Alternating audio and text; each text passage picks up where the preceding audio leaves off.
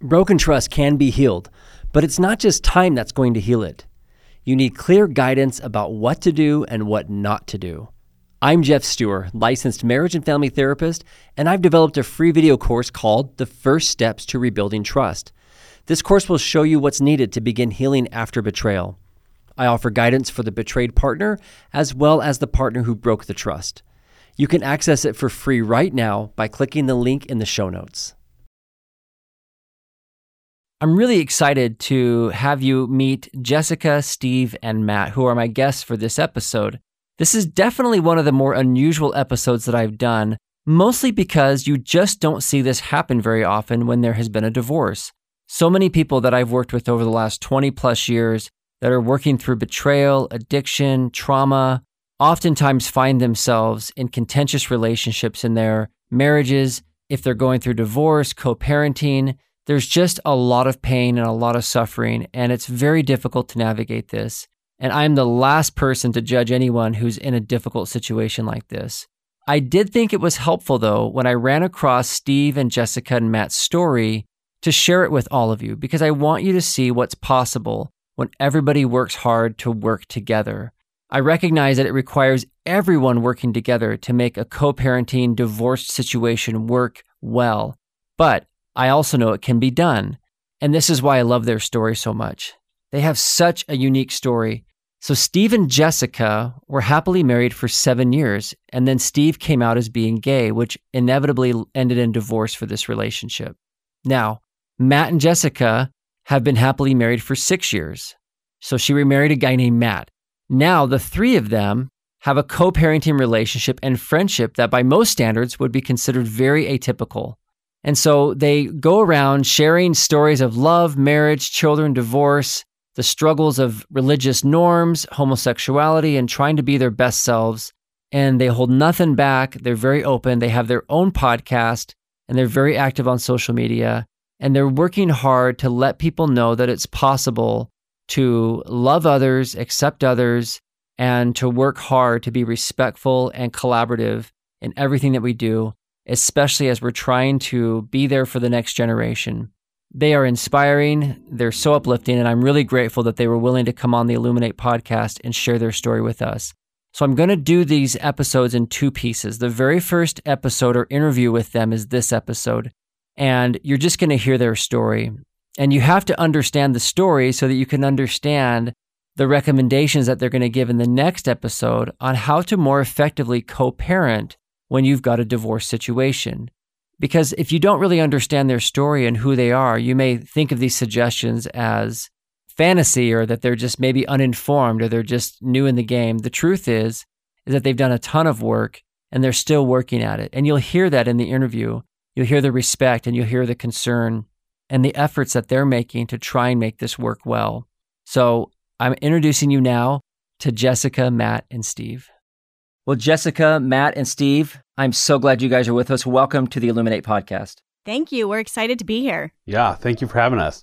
So before we jump into the topic for today, I think it'd be important for our listeners to meet you guys and just learn a little bit about your story and who each of you are. And then we can, of course, jump into the content right after that. So I'll just let you guys tell your story. I'm sure you've done this plenty of times before. And just introduce yourselves to the listeners here. Sounds good. I'm, my name is Jessica, and I'm always the designated introducer for some reason, probably because I tie these two together. Yeah. If you want me to, I could do the introduction. What, it doesn't matter to me. I think it's just because she's an attention hog. So I am here with my husband, Matt. That's me. And my ex-husband, Steve. That's me. And the three of us have gone through this journey of, obviously, we were married before. Steve and I were married before. Steve, before we got married, came to me and told me he struggled with pornography, which within the L D S Church is something that we view as a negative thing. And so he and I worked with that throughout our marriage. And then it also came out that he was gay. And so we stayed married another five and a half years after he came to terms with the fact he was gay, and created a really great, healthy relationship within that. Steve did ultimately decide to leave our marriage to go explore that side of himself. And we have continued to have a good relationship for not only our daughter, but also for ourselves, because it was important for us. We were such good friends that we were there to still support each other and our daughter. So we have created that relationship, and it's been a really great thing for us. And then moving forward in that, my husband, Matt, has come into our relationship and has supported that relationship. So he has been wonderful in letting us continue to be able to be friends and have each other in our lives. He, we have holidays together and birthdays and Father's Day and all of the things. And so it's just been quite a process in learning how to do those things and how to support and love each other and show up in a way that respects the other's beliefs while still being able to live the lives we want to live. Matt also was married before. He has two kids. So we have three kids altogether. And then he has quite the story with his ex-wife as well. And we have a very different relationship with her as far as co-parenting goes. And so we kind of get all of these different dynamics going when it comes to co-parenting and divorce and working through affairs and struggles with pornography and being gay and in the L D S Church and all of these things. So it's kind of a unique dynamic that we've created here. Yeah. Guys, do you want to add anything to that? No, I think that pretty much covers it. Okay. Yeah. It, as I'm sitting here, I'm thinking, man, the Brady Bunch has nothing on you guys. Yeah, we got a little bit more going on. Maybe not as many kids, but a few more dynamics. Yeah. more, a few more parents. yeah. Yeah. Yeah. Yeah. There would have been plenty of material for the writers oh, um, yeah. with all the different moving pieces that you guys have here. So, no, that's great. So do you guys live by each other then? We do. Steve lives just barely a mile away from us. Yeah, same okay. Same section of, of town though, and really close by. Yeah. Yeah. So it works okay, out so nice. He... Our daughter's school's right by his house, and she can walk from either house to school, and she could walk to the other one's house actually if she wanted. So that's kind of nice. Right. So you guys are physically around each other all the time. This isn't just, hey, we're nice to each other over text or phone or email. Like, it's very much in each other's lives. Yeah. Yep. Yeah. So do you guys know a lot of other couples with this same arrangement, or do you guys feel like you're kind of like this unicorn situation out there? We know a couple, like we've heard of a couple. I don't really know any personally yeah. that have our working dynamic, but I hear about them every once in a while, and that makes me happy. And I know this dynamic is not for everyone. Like we, right. This is definitely unique. Yeah, one of the reasons why we wanted to start our podcast was because we knew that we were a little different, and we had this working relationship that was really healthy and, you know, that brought in a lot of different dynamics. So that's, we just wanted to share our story and share our journey yeah. with everybody of how we co-parent, how we have a relationship, you know, between all three of us. And yeah. And any anytime people would hear about our scenario from any of the three of us, they were just mind blown at how well, how smoothly it all works and how well we get along. And so we just thought, hey, clearly this is something unique that the world should hear about. And so that's why we started our podcast. Right. Well, yeah, absolutely. I mean, I think that, you know, the first time I learned of your story and, and, you know, Jessica, when you reached out to me and as I was kind of reading it, thinking about it, you know, I've been doing this for twenty-one plus years and it just doesn't happen like this, right? It like just most people have a hard time making all the pieces fit together like this. Yeah. And everybody wants to do it for the kids. Everybody has good intentions. And I totally get that. I would feel the same way. Yeah. But the actual, you know, the actual execution of this and getting it to work isn't just a one-time decision. It's thousands no. of decisions. And it's, yes. you know, I'm imagining for you guys, this is constantly a work in progress. Yeah. I mean, it's definitely a choice every time. I, thinking of last week, I text Matt when he was getting ready to come home from work. And I said, hey, just so you know, I invited Steve over for dinner because he's picking up Penny at five thirty. So I figured they should just eat dinner with us. And then he's heading home. But like, even in that, I, I think, oh, I should have told Matt before. Hey, is, or asked Matt before, is it okay if I invite Steve over for dinner? But I knew he'd be okay. But still, it's just like that. You have to be very conscious of everybody's yes. feelings in that and aware of what's going on. And I think what really makes this work is that Steve and I created a relationship in our marriage from the start that worked. Yeah. To lead into this co-parenting relationship. And then Matt was able to get uncomfortable and open himself up to being okay in different situations and just seeing how he felt. That was really hard for me just because in my first marriage, I hadn't established that relationship with another person, how we should be communicating. And so trying to relearn or learn it for the first time of really being open to communication was extremely hard. Well, yeah, and especially under, you know, conditions where it's all happening and you're kind of late to the party, right? Yeah. It's like... Yeah. That said, though, Matt saying it's really hard, like, no one else would have known because you did yeah, it flawlessly. Like, he did. You, uh, like looking okay. back, I so took for granted how, what a challenge it would have been or was for Matt to like get used to this strange relationship that Jessica and I have still. I yeah. just kind of took that for granted because, you know, until we got into this podcast, hearing what it was like for Matt was kind of a new, new information for me. Yeah, no, I'm sure you guys have learned a lot about each other as, you know, you've talked to each other, people have asked questions, and you keep exploring this and really realizing how unique it is. And I think, I mean, a big part of why I wanted to have you guys on here was because, I mean, I just in my own practice and in the podcast, the topics we've covered, so many people struggle to navigate this. And I think most people want peace. Most people instinctively want this to go well in terms of, you know, discovering someone's secret life yep. or discovering that, you know, their values are not aligned the way they thought they were. And there's just a lot of things, a lot of surprises that people run into, of course, and some are more traumatic than others. And so where you guys have, you know, not only worked through a lot of these dynamics, but you're working through them all the time and trying to maintain this really cohesive unit. I think we have a lot to learn from you guys. And so I'm really glad that you guys are here. We can talk through this stuff. Thanks. Yeah, we're excited yeah, to be here. Never in a million so, years would I have thought I would be laying on a floating watermelon with my wife's ex-husband. in, in a swimming pool. In a swimming pool. Which we did on Saturday. The kids were attacking him. Yeah. It was a war. It was oh watermelon wars. Dads versus kids.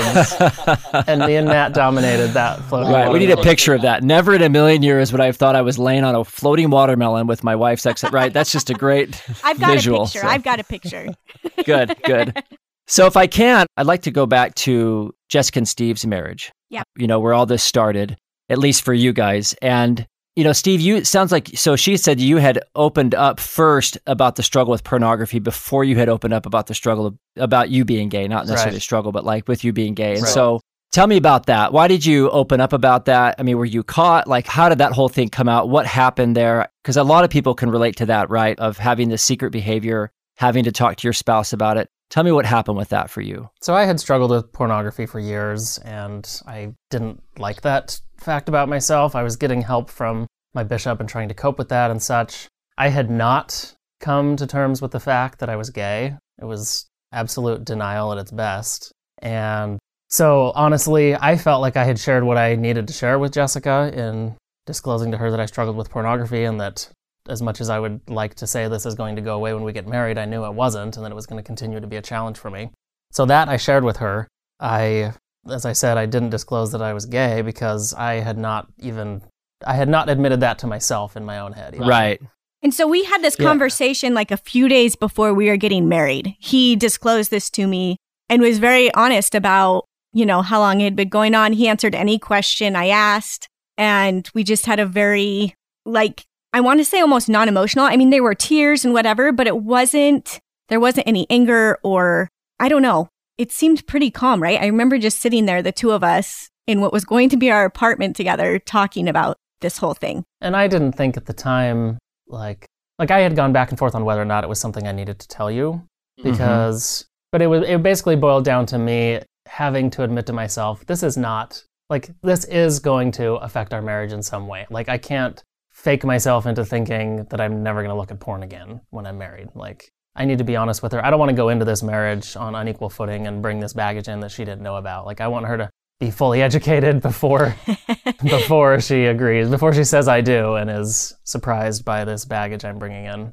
Well, Steve, I got to admit, like, that level of honesty and respect for her and for yourself, right? Just to say, hey, I'm just going to own the fact that this is a struggle. I know it will impact our marriage. I know I'm not out of the woods yet. And I think you should have full disclosure on that. That has to set up, right, a better foundation than trying to hide this and getting caught, which is what I see happen more often than not. And there was some of that yeah. too. Yeah, I was going to say, there were plenty of those moments, but that really set the stage of knowing that it was okay if we talked about it. Like, we didn't always have the conversations right when we needed to, or things were still hidden at times, but at least there was like this open line of communication that had yeah. been set in place before we got married. Okay, so So, Steve, you're not a perfect angel is what you're saying. I mean, okay. Pretty close now, but no, of course not. But this was, so, this was me admitting yeah. that, like, this is something that I want to try and work on and be open with yeah. you about. And yep. so even though down the road there was some things that I kept from her, it was... It was so much easier to deal with. Yeah. And it wasn't... Okay. I guess I just... It wasn't me, like, intending to have secrets from her. It was clearly I have weaknesses and I struggled with my own challenges, but it was something that I was willing to be open with her about. Right. Okay. Or at least wanted to be open with her about. Yeah. That was hard to do. Right. And that's, yeah, that's the part that I think I'm hearing and that, that I, I see a lot with the folks I work with, which is, you know, intentions still create, you know, even though you have good intentions, the, the impact in terms of, you know, the behavior can still hurt another person, but the intention at least is, you know, a willingness in the heart to stay with it and try and get it right. And, you know, as messy as it's been at different stages, you know, I, I hear that, you know, with you initiating that, you being, I mean, to me, that's some incredible feedback and I guess just an important point for anybody who's listening to this, that if you have a secret behavior that your partner doesn't know about, you being the first one to lead out and bring that up and talk about that yes. does set the stage and sends a very clear message that you are committed and willing to try and get this right, even though it's not going to be perfect. Yeah. And that's actually something that I found throughout our relationship is that if I was willing to make sure and acknowledge my points of vulnerability or my mistakes of like, hey, I didn't approach this right this time with how I was feeling. I didn't like start the conversation in a way that was meaningful and that helped you feel like you could talk to me. I'm sorry for that. If I went back and did those things, or if I admitted I had done something wrong or whatever and made him aware of my shortcomings, it always opened the door for him to come back and be honest with me in where he was at and how he was feeling. It made him feel safe to be able to trust me with where he was at and how he was dealing and what was really going on. Yeah. So Jessica, I mean, what you're saying essentially is that when there were tough things to talk about, are you saying that you would just slow down and really look at just whatever your contribution was in terms of the dynamic between you guys? For sure. Okay. Yeah. How was I putting up a wall that made it harder for him to tell me that he was struggling? What were mm-hmm. things I was doing that maybe sent a signal to him that he wasn't safe to tell me right then? Which was really a hard thing for me to learn. It took years for me to really get it into my thick skull that that I could talk to Jessica about this. Anytime. With, without it leading to, without there being negative consequences. Like, you know, there's this huge shame around looking at pornography. And I had to learn that, no, she wasn't going to love me any less when I admitted to her that I'd messed up and caved. That she, that, that she wasn't going to leave me for it. That it was... You know, that this is something that I can talk to her about and be open about, and it will just bring us closer and help me with this challenge as opposed to, you know, this shameful voice in my head that was telling me, oh, she's not going to love you the way she does anymore, or she's not going to want to stay married to you, or going to cause problems, you need to keep this to yourself. It was a lesson I had to learn that, yes, I can be open to her and have it be a positive thing as opposed to the opposite. Yeah, and Jessica, was the discovery, I mean, obviously he talked about it before you were married, and so you knew it was on the table, but even in these subsequent discoveries where it was secretive or whatever, would you have described that as traumatic for you, or what was it like for you to discover this?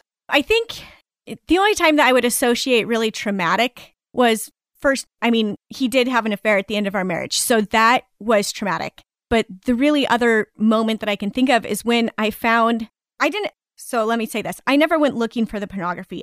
I didn't want to be checking up on him. That wasn't my job. That was not my responsibility unless he asked me to put filters or whatever. Like unless he came to me and asked me to help him with specific things, I really tried to let go of control. So I didn't go looking for the pornography. I didn't check his email. I didn't check his phone. Like those were his things he needed to deal with. And I knew I couldn't take that on. But that being said, six months into our marriage, I was on our computer and I found... Like it just popped up all of this porn because he'd been looking at it and that's what it does. It'll start popping up. And I realized at that point, it's all gay porn. Like it is all gay porn. And I remember he was at work and I am on the floor of our apartment looking like looking through all these pop-ups and just sobbing and feeling like, okay, the pornography is one thing, but obviously my husband is gay.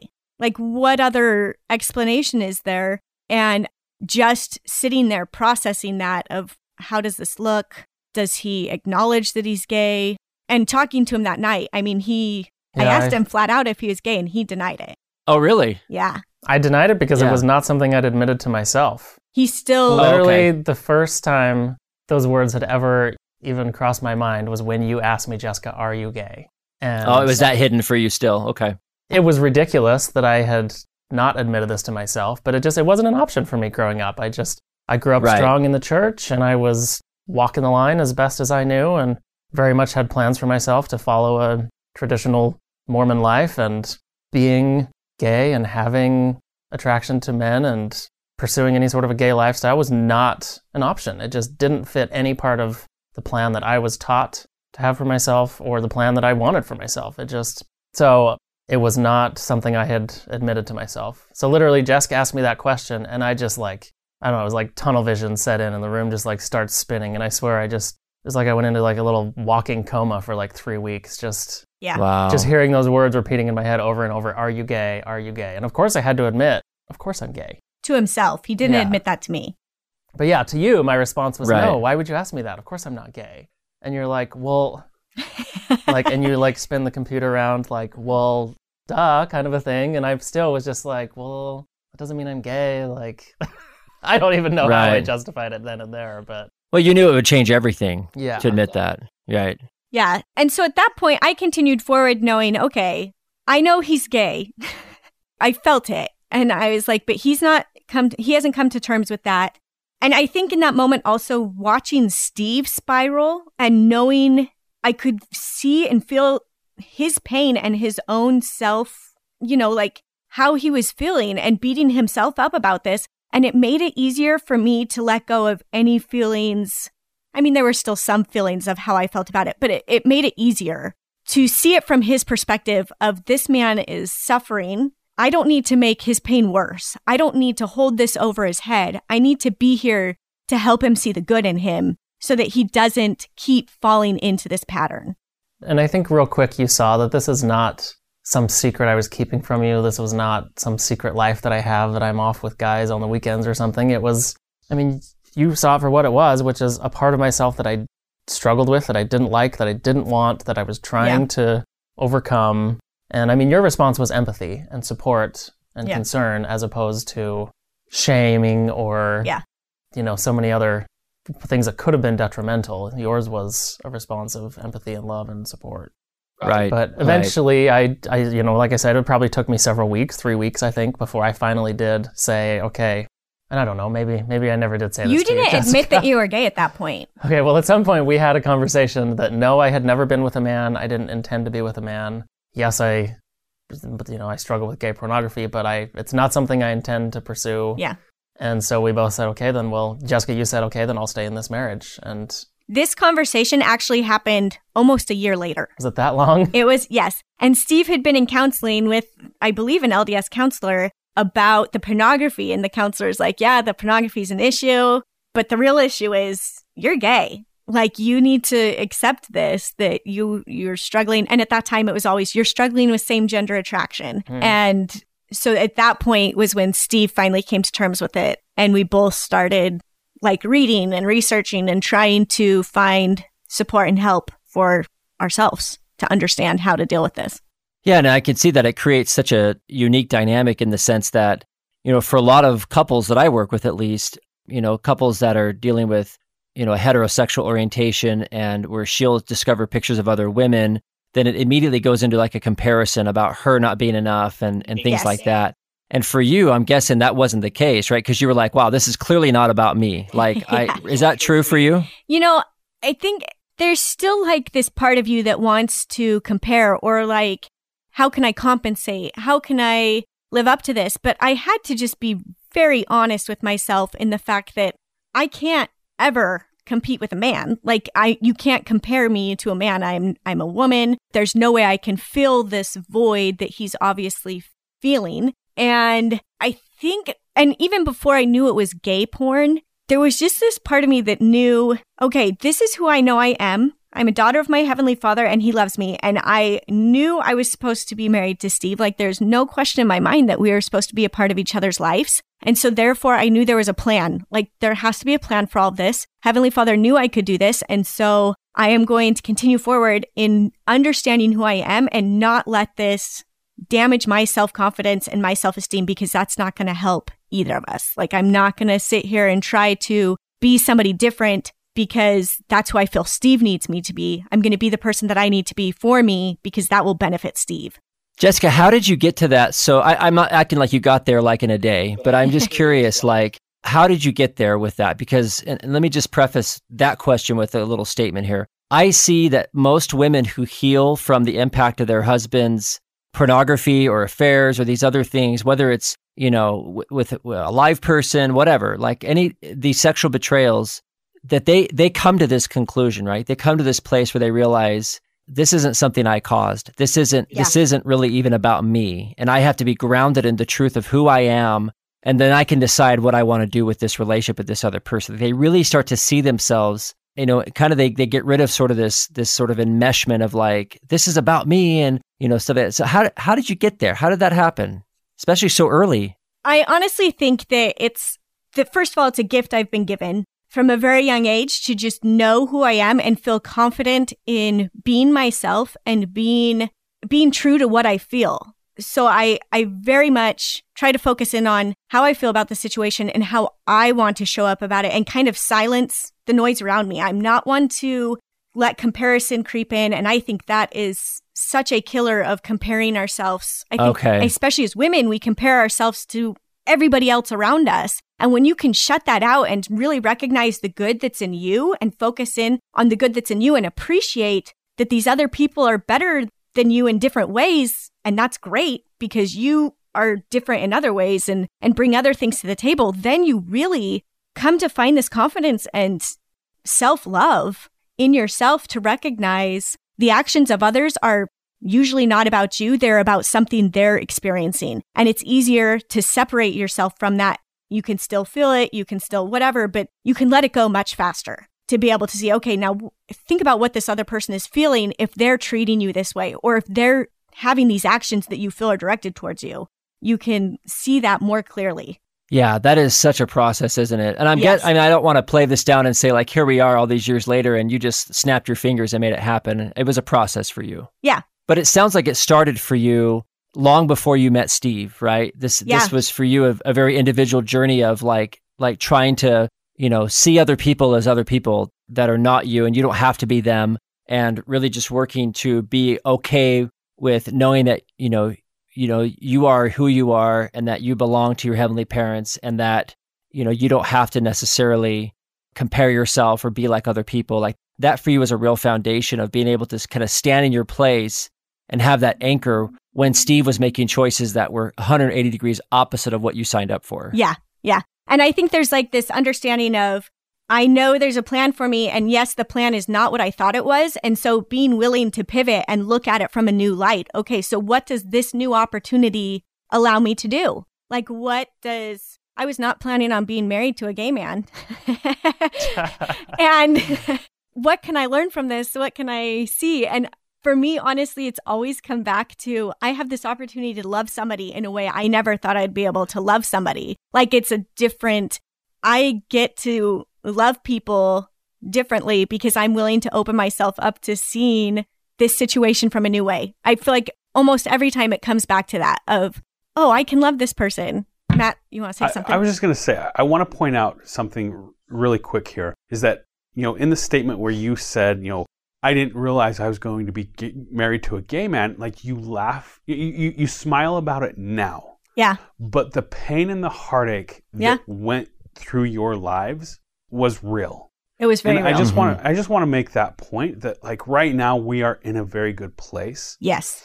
And Jessica and Steve are in a great place right now, but the pain and the heartache to get to this place and the work that still continues to happen is very, very real. It is very real. And we don't want to downplay any of that. I mean, especially for Steve, like it was a struggle for years to love and accept himself, and still, of course, it is for all of us. Sometimes it's a struggle.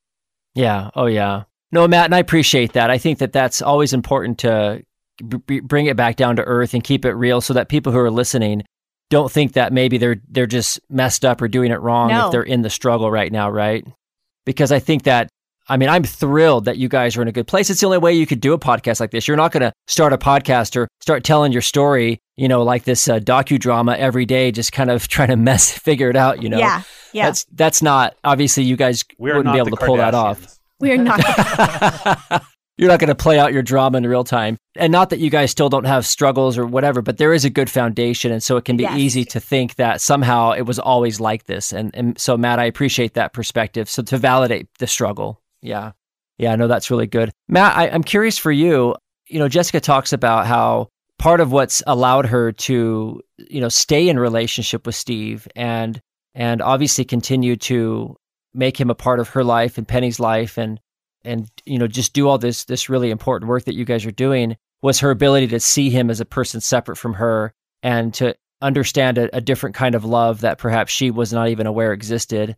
I'm guessing, you know, in terms of meeting her and, and dating her and marrying her, I'm guessing some of that had to happen for you as well with Steve. Is that true? So here's the kicker with that. I knew Steve through mountain biking before I knew Jessica. So I had already had somewhat of a foundation of a relationship with Steve prior to engaging into a relationship with Jessica.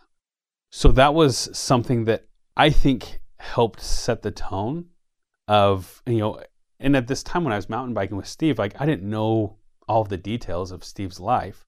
It was more of, you know, out on the on the hills with the guys and yeah. Okay.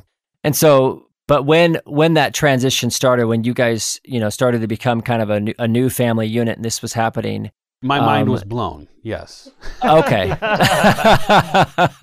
I'm guessing there's no precedent for this, right? You're not, it's not like you'd had any kind of a dress rehearsal for this. This was something you had to work through just as actively as Jessica did. Yeah. Yeah, and I remember the the first time that Jessica basically spilled the whole story about her and, you know, Steve's relationship to me.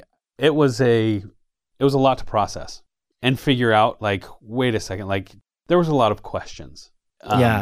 And, do you remember what those questions were, Matt? No. Well, yeah, just trying to figure out. One of the questions was, how did Jessica really get to this place of being okay with maintaining this relationship?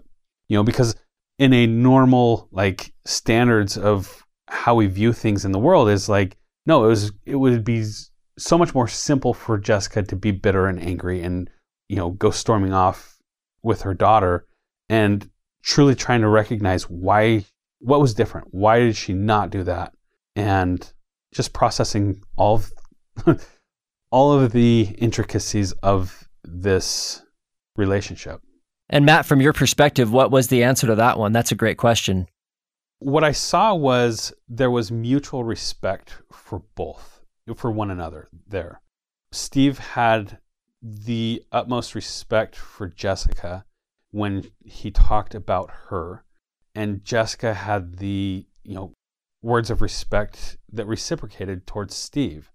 And there was just a mutual respect that was always constant and consistent. Yeah, that is a huge foundation.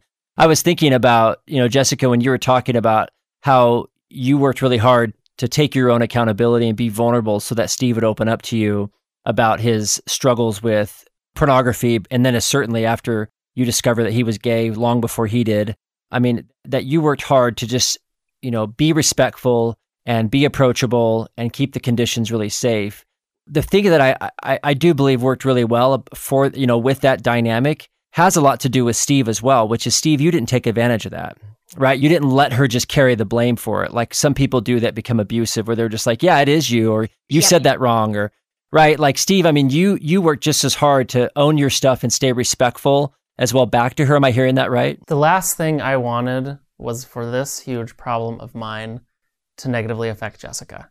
The last thing I wanted was to see this amazing level of confidence and surety that she has. That was part of what drew me to her initially when we first met. The last thing I wanted was to see that diminish because of this problem that I had. Hmm. And I think Steve really came to realize that by him being honest with me, it kept me feeling comfortable in where we were at and confident in how my part in his relationship, because he was willing to trust me. Therefore, he loved me. He was able to give me that respect. And I, I think about this now, and Steve has beat himself up for years about how he treated me and that he put me through all of this and that he had the affair and all of these things. And that's what breaks my heart, is that he took so much of that on and just has not allowed himself. He has not recognized just what you said, this respect that he gave me in that, and that he allowed me to still, he gave me the opportunity to still be who I was by showing up and being honest, where he didn't blame me. He never once threw this back on me or made me feel like it was my fault. And that's that's huge, because you watch that happen over and over. So many of the women I've talked to, those are issues that then they have to deal with because they've been told over and over that it's their fault. And that is so damaging and so hurtful. Right. And I would just say that if, you know, if there's anyone listening, I'll just, I mostly speak to women who are being betrayed, but this applies to anyone. If you've been in a situation where you've been betrayed by someone, or they've, you know, they've revealed a secret life or these kinds of things, they've broken the values or the commitments you've made to each other. If they're not willing to step into deep accountability, deep remorse and respect, and like you said, Jessica, not put it back on you, then this kind of a relationship you guys have today would not be possible. Yeah. Right? It, no, it would not be. It would be totally different. And so I look at that and I think, you know, I, I can, I know. Sometimes people will listen, I mean, talk about comparisons. People will listen to stories like yours and think, oh my gosh, I'm doing it wrong because look, we yeah. don't have that kind of relationship. And I'm at odds with my ex all the time. I think it's, you know, do you have somebody who crossed the line who was willing to stay accountable and respectful and not shift any of it onto you? And they're doing their own work. And if anything, probably beat themselves up too much for it, right, Steve? Yes. But that really sets the foundation for you, Jessica, to practice, to stay in that vulnerability with him, right? You can yes. certainly do it privately away from him, but for you to stay with it yourself in connection to him is only possible because of that respect and that safety that's been on board from day one. Even though there were, you know, it was messy at times, there yeah. was always that that base level of safety, yeah? Oh, yeah. And that's what I think helps us be able to connect with people, is because we understand that totally opposite dynamic that you were just talking about with Matt's ex-wife. Like, we totally get that side of it and how that plays into it, because we can't have that same relationship with her because there is no lack of respect and no... There's, there's zero respect. There's zero respect and there's zero accountability for actions, for her actions. We'll, we are willing to fess up to our part in things and to own our part in things, but there's there's no reciprocation of that. Right. The foundation of your relationship with the three of you is really rooted in vulnerability, accountability, respect. Yep. And that's what keeps this thing chugging along, yeah? Yes, yep. I think the common factor from before Jessica and I were married, during our marriage, after our marriage, into Matt and Jessica's marriage, the common factor, Jessica, between you and I is that we both always had concern for each other's well-being. That yes. never stopped. We always wanted what was best for the other mm-hmm. throughout all of those scenarios. Yeah. Yeah. No, that's powerful. So this is fascinating, of course. I want to move on to the next topic, but I'm gonna we're gonna close out today's episode, and I'll have you guys back, and we're gonna talk about the co-parenting thing, right? Because this is where it gets a little more complicated, right? It's one thing for three adults to just work to get along together, but it's another thing to throw a child in the mix who has, right? There's nothing in there that's her fault, right? So it's, it gets a little more complicated, but I think there's a lot we can learn from you guys about how to, you know, add another, you know, vulnerable little dependent person into the mix and make it work. And so I appreciate you guys coming on here, telling your story, opening this up and talking through some of these messy dynamics so that people can understand what's possible if everyone's willing to do the work together. And I'll look forward to having you guys back in just a little while. Awesome. Thanks. Thank you. If you want to follow Jessica, Matt, and Steve, their account on Instagram is husband underscore in underscore law. So husband in law with underscores between them. They also have a podcast called Husband in Law. And Jessica has a book and a journal that I'm going to link in the show notes, and you can check that out. I encourage you to follow them. They've got great uplifting content, and they're all working hard to create a really loving and healthy environment for their daughter and sending so many good vibes everywhere. I'm just really grateful for them and the great work that they're doing. And in the next episode, I'm going to interview them again, and we're going to talk specifically about what they're doing to create a healthy co-parenting relationship between the three of them so that they can set their daughter up for success. I think you'll find it very interesting and inspiring, especially if you are in a divorce situation and you're trying to figure out how to do this better. And even though it takes everyone working hard together to make this work, there might be some ideas and it might be inspiring as you're trying to figure out how to do this. So I'll see you in the next episode.